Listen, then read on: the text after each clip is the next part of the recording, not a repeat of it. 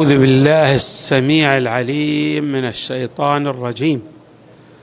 بسم الله الرحمن الرحيم والحمد لله رب العالمين والصلاة والسلام على أشرف الخلق سيدنا ونبينا محمد وآله أجمعين الطيبين الطاهرين.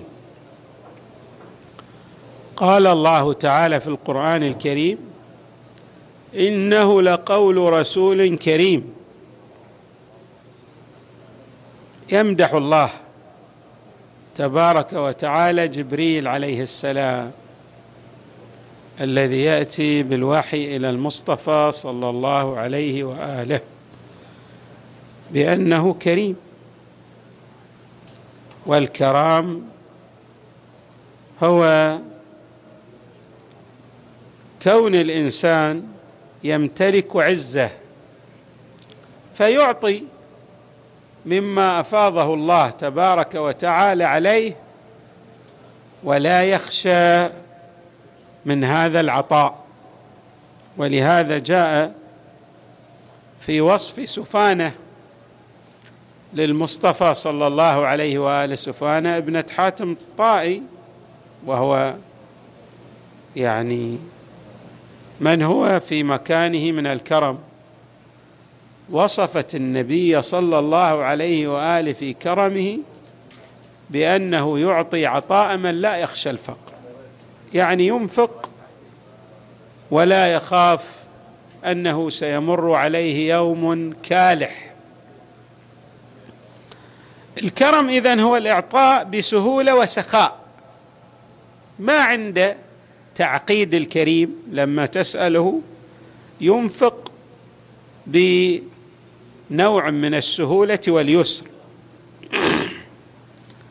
كما أن الكرم يدلل على أن الكريم إذا كان من المؤمنين فعنده حسن ظن بالله باعتبار أن ما ينفقه الإنسان الله تبارك وتعالى يتكفل بإخلافه.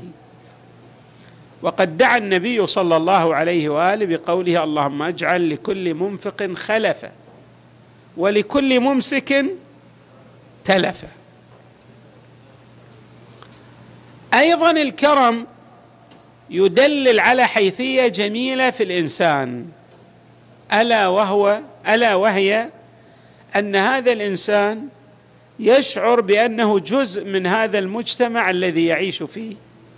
وبالتالي لابد يسهم في رفع مستوى من النواحي المتعددة ومنها الناحية الاقتصادية.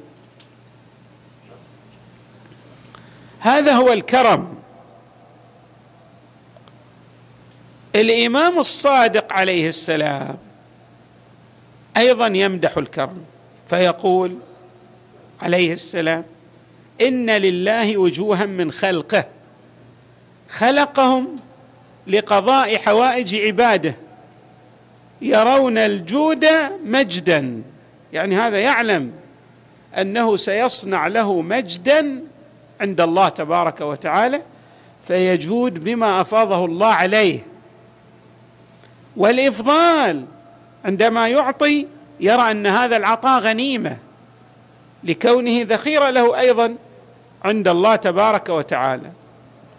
ثم يردف عليه السلام بأن الله يحب مكارم الأخلاق أي أن الكرم من مكارم الأخلاق. هكذا يتحدث إمامنا الصادق عليه السلام عن الكرم.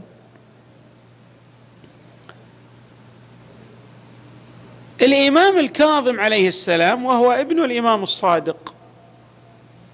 من الصفات التي ذكرها المؤرخون في شخصيته كرم الإمام.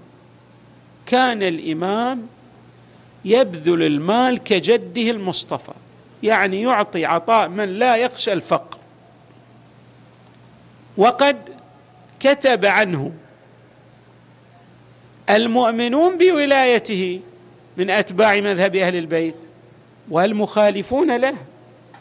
فوصفوه بالسخاء والكرم والجود وأنه لا نظير له في جوده وكرمه وعطائه كل أئمة أهل البيت عليهم السلام عندما نرجع إلى شخصياتهم ونقرأ سيرهم نجد أنهم يتصفون بالكرم. سبحان الله. لماذا لأنهم يتصفون بمكارم الأخلاق. ومكارم الأخلاق هي التي تضفي على الإنسان الشخصية المعنوية الكريمة التي يصل بها الإنسان إلى أعلى درجات السؤدد والكمال والقرب من الله تبارك وتعالى. إمامنا الكاظم يتحدث عن أهمية الكرم فيقول اعلم اعلم أن لله تحت عرشه ظلالا. ظلال ظل يعني. يسكن هذا الظل من أسدى إلى أخيه معروفا أو نفس عنه كربة أو أدخل على قلبه سرورا. في رسالة كتبها الإمام عليه السلام لشخص يريد منه أن يسدي معروفا لشخص محتاج. الإمام بس هذا كتب له هذا. قال له أعلم أن لله تحت عرشه ظلالا يعني ظلال أكثر من ظل جمع ظل. يسكن هذا الظل أو الظلال من قام بالمعروف من أعطى مالا من نفس كربه من وقف موقفا جميلا يعضد فيه أخاه. أو أدخل سرورا رأى انسانا مغتما فرج عنه. قال له كلمات جميلة رائعة. نفس من كربة شخص. ثم قال وهذا الذي أرسلته إليك هو أخوك. والسلام. شوفوا هذه الرسالة. أرسلها الإمام إلى شخص. ليش؟ لأنه جاء شخص إلى الإمام عليه السلام. جاء شخص إلى الإمام. وطرق الباب على الإمام في المدينة. وشكى للإمام. الحاله التي يمر بها يعني إنه يعيش في ضائقة مالية. وأن عليه ماذا ضرائب؟ يجب أن يسددها آنذاك للدولة. ضرائب. معروف أن تلك الدول تأخذ ضرائب. هذا كان يمر بأزمة مالية لا يستطيع أن يسدد الضريبة المالية التي عليه. وبالتالي يعيش في ورطة يخاف أن يدخل السجن. وأيضا لا يستطيع أن ينفق على عياله لما يمر به من ضائقة. الإمام سأل عن تلك المنطقة التي يعيش فيها. أين تعيش؟ قال لا أنا أعيش في المكان الفلاني. يعلم الإمام عليه السلام أن الأمير في تلك المنطقة في الدولة العباسية من الموالين لأهل البيت. كان هناك أمراء يعني من ذوي الكفاءات تضعهم الدولة لكفاءاتهم.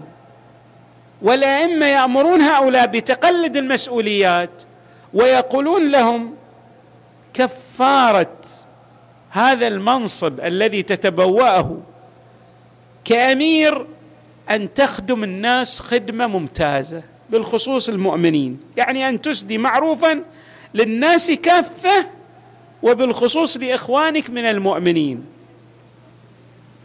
اذا هذا الرجل جاء إلى الإمام وشكى إليه الفقر الذي يمر به والعوز الذي هو فيه والحاجة التي أثقلت كاهله. فالإمام لما كان يعرف أن المسؤول في تلك المنطقة من الذين يوالونه ويدينون له بالولاية كتب له تلك الرسالة الآنفة التي طيب لما هذا ذهب إلى السلطان إلى يعني الأمير في تلك المنطقة وقرأ طرق الباب عليه. من بالباب؟ قال له أنا رسول الصابر موسى بن جعفر. يعني الإمام كان من ألقابه يسمى الصابر ويسمى الكاظم. يعني يلقب بالكاظم والصابر. فهرع هذا. يعني طلع من البيت لما سمع أن هذا رسول من الإمام وهو يوالي الإمام طلع مع انه أمير طلع حافي القدمين واستقبل هذا الذي جاء من طرف الإمام وعانقه اعتنقه. وسأله عن حال الإمام فأجاب الإمام بخير الحمد لله. قال له هذه رسالة من الإمام فأخذ هذا المسؤول أو الأمير مال المنطقة رسالة الإمام موسى عليه السلام وقبل الرسالة وأخذها بنوع من الإجلال والإكبار. ثم هذا الأمير ماذا فعل؟ أعطى مالا كثيرا لهذا الشخص. وأيضا سوى بعد أسقط ما كان عليه من ضرائب. قال له أنت ما خلاص ما مالك. أسقطنا الضرائب التي عليه. فلما اعطاه هذا المال الكثير وأسقط عنه الضرائب هذا المعطى الذي جاء يحمل رسالة من الإمام عليه السلام. وصل إلى حالة من الفرح والسرور.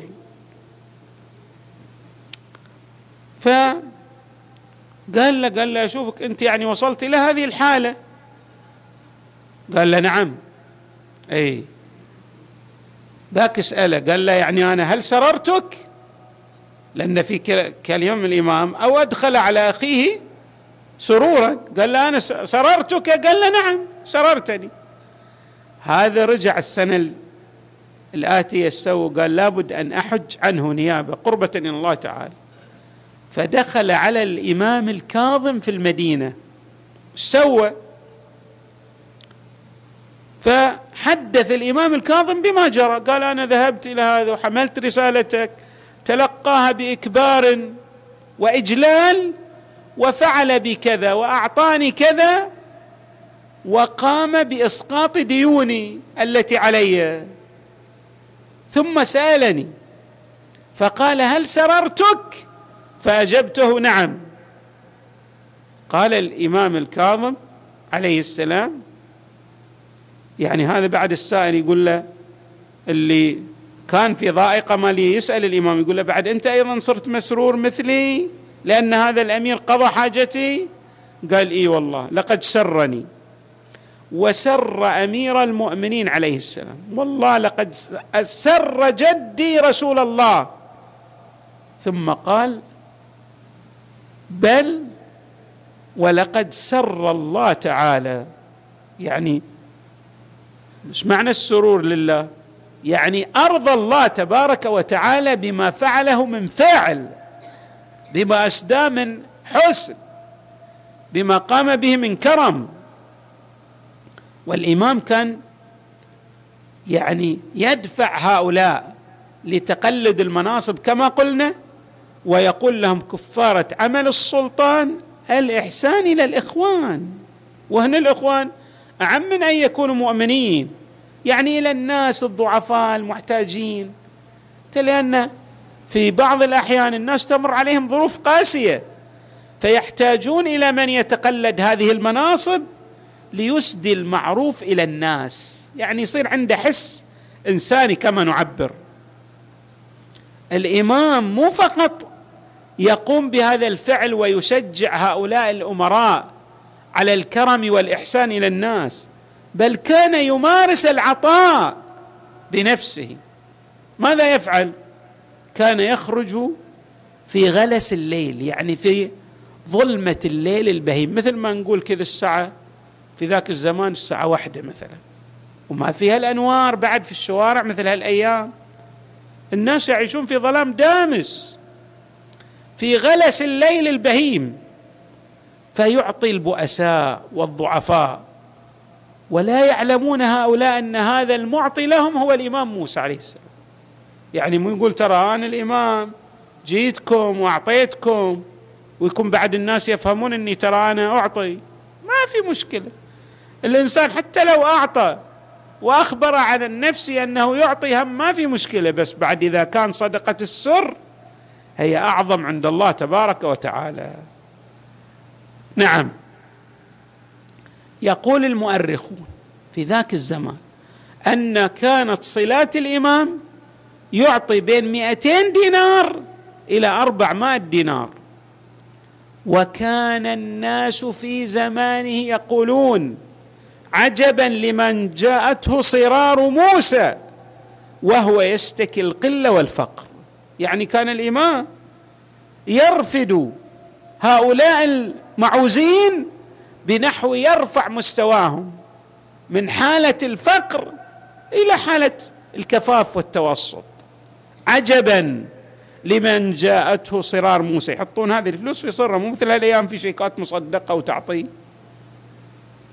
أو شيك عادي. لا ذاك الزمان تضع الأموال في صرة وتذهب في غلس الليل البهيم وتعطي ذلك الإنسان المحتاج. أي. أيضا شوفوا هذا أموي أبو الفرج الأصفهاني صاحب مقاتل الطالبيين شو يقول؟ قال حدثنا يحيى بن الحسن. قال كان موسى بن جعفر إذا بلغه عن الرجل ما يكره بعث إليه بصر الدنانير وكانت صراره ما بين الثلاثمائة والمائتين, والمائتين. فكانت هكذا صرار موسى.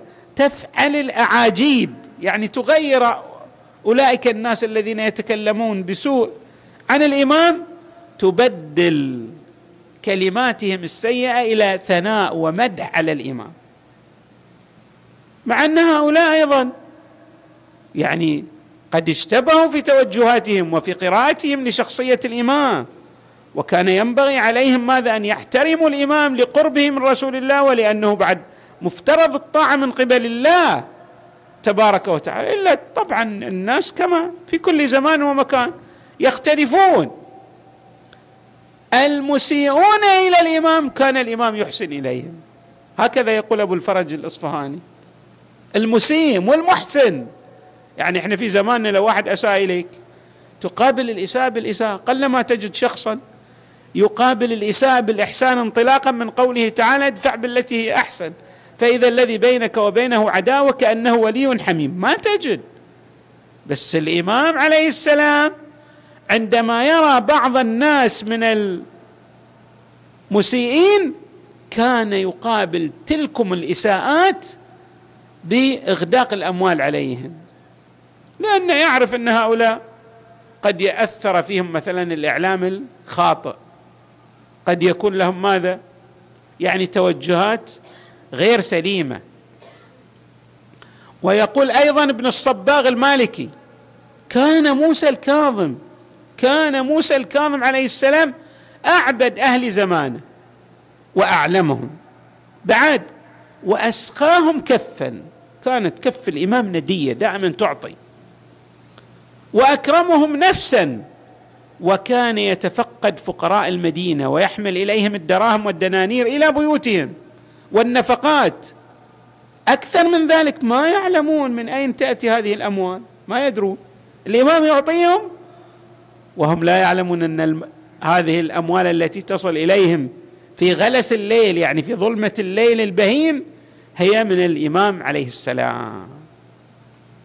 ولم يعلموا بذلك إلا بعد أن مات الإمام انقطعت تلك الصلات.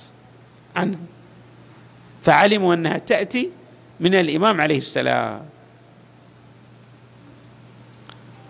أيضا شخص شخص يقول وهو محمد بن عبد الله البكري يقول قدمت المدينة أطلب دينا فأعياني.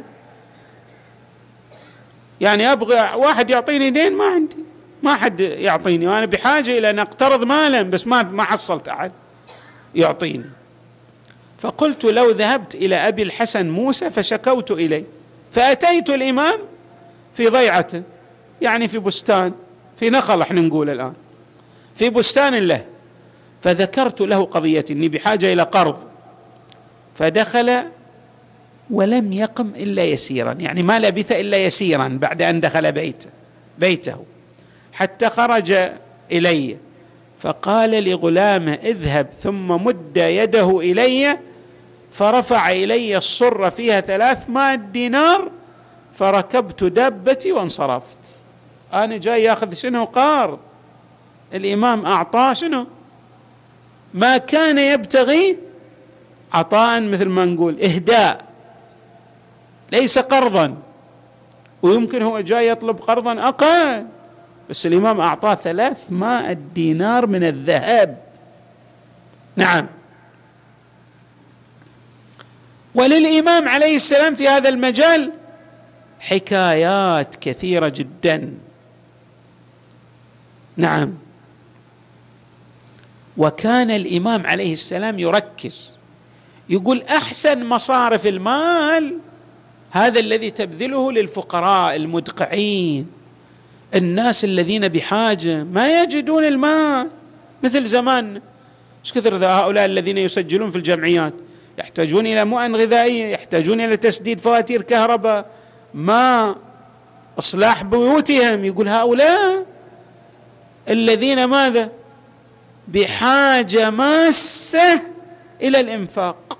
الناس كثير من الناس لا يلتفت إلى هذه الطبقة المسحوقة كما نعبر. الإمام كان يرى من أولى الأولويات لصرف المال في سبيل الله أن يعطي الإنسان هذه الطبقة المسحوقة الطبقة التي هي بحاجة. قد تعطي أيضا في مشاريع. كل صرف المال في وجوه الخير خير.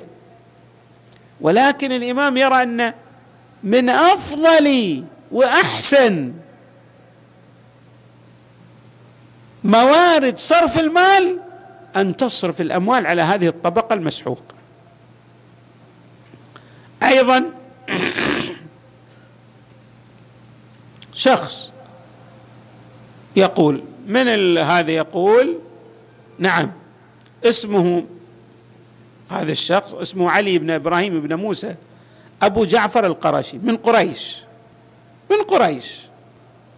قريش قبيلة كبيرة كما نعرف وفيها بطون. هذا من قريش. يقول ضاق بي الحال. يعني وصلت إلى حالة أحتاج إلى رافد إلى معين. ضاق بنا الحال فق لا هذه يحدث عن أبي هذا. يقول ضاق بنا الحال أنا وأبي. سوينا. فقال لي أبي امضي بنا حتى نصير إلى هذا الرجل يعني أبا محمد. فإنه هذا الإمام الناس يصفونه بالكرم والعطايا والإجزال في العطاء. خلينا نروح له يمكن الله يفرج عنا بكرم الإمام موسى عليه السلام. اي فقلت هو هذا المحدث يحدث يتحدث مع أبي يقول يقول لأبي أتعرف الإمام؟ قال لا لا أنا ما أعرفه. ولم أره قط. يعني ما شفته ولا مرة واحدة في حياتي. قال له زين كيف تروح له؟ قال الناس يروحون له وهو يعطي. يتصف بشنو؟ صفة الكرم. ما عليه من اللي يجي لنا يعرفه ولا عنده محسوبيات الإمام عليه السلام. يهمه أن يرفع مستوى هؤلاء الفقراء والمعوزين. يقول فقصدنا الإمام. فقال أبي وهو في الطريق ما أحوجنا إلى أن يأمر لنا بخمسمائة درهم. ما أتى درهم للكسوة وما أتى درهم للدقيق يعني للأكل. ومائة درهم للنفقة. هذا أبوي يتحدث. يقول لما أبوي تحدث معي بهالحالة يبقي خمسمائة درهم. يقول أنا قلت في نفسي أيضا ليت بعد يعطيني ثلاثمائة درهم. مئة أشتري بها حمارا. ومئة للنفقة ومئة للكسوة. يقول أبوي كم طلب خمسمائة وأنا قلت إن شاء الله بعد أنا يفيض علي ويعطيني ثلاثمائة أي. يقول فلما وصلنا إلى باب الإمام طرقنا الباب خرج إلينا الغلام الخادم. فقال يدخل علي بن إبراهيم مع محمد ابنه. يعني الغلام قال لنا اسمانا قبله هو يعرفنا. إحنا نقول ما نعرفه. الإمام أعلم ماذا الخادم؟ قال قل لهم يدخلون بأسمائهم. الإمام يعلم عنده ماذا تأييد من عند الله تبارك وتعالى. يقول دخلنا عليه وسلمنا. فقال الإمام لأبي يا علي ما أخلفك عنا إلى هذا الوقت؟ فقال يا سيدي استحييت أن ألقاك على هذا الحال. يعني أنا في حاله من الفقر كيف ألقاك؟ يعني يحتاج أجي. بحالة من الملابس بكذا وأنا أوضاعي ما تسمح حتى ألتقي بك. شوف الإمام إيش قال له. فلما خرجنا من عنده يقول خلاص أردنا نودع. يقول فلما خرجنا من عنده جاءنا غلامه. فناول أبي صرة اللي قلنا هذه الصرة يعني كيسة تضع فيها المبالغ ذي وقال هذه خمسمائة درهم. مئتان منها للكسوة ومئتان للدقيق ومئة للنفقة. ثم أعطاني أيضا أنا كم؟ ثلاثمائة درهم. فقال اجعل مئة درهم لشراء حمار ومئة للكسوة ومئة للنفقة. وقال له ولا تخرج إلى المكان اللي تريد التاجر فيه. ترى هذا المكان اللي تريد التاجر فيه ترى في عطب في خسارة. لا تذهب إلى ذاك المكان اللي نويت. اذهب إلى مكان آخر والله سيبارك لك. يعني ويرزقك في المكان الثاني اللي أنت ما نويته. الإمام نبه على مكان. هو في نيته ما حد يعلم. بس الإمام قال له ترى أنت ناوي تروح تجارة إلى مكان؟ هذا المكان اللي نويت تروح له لا تروح له.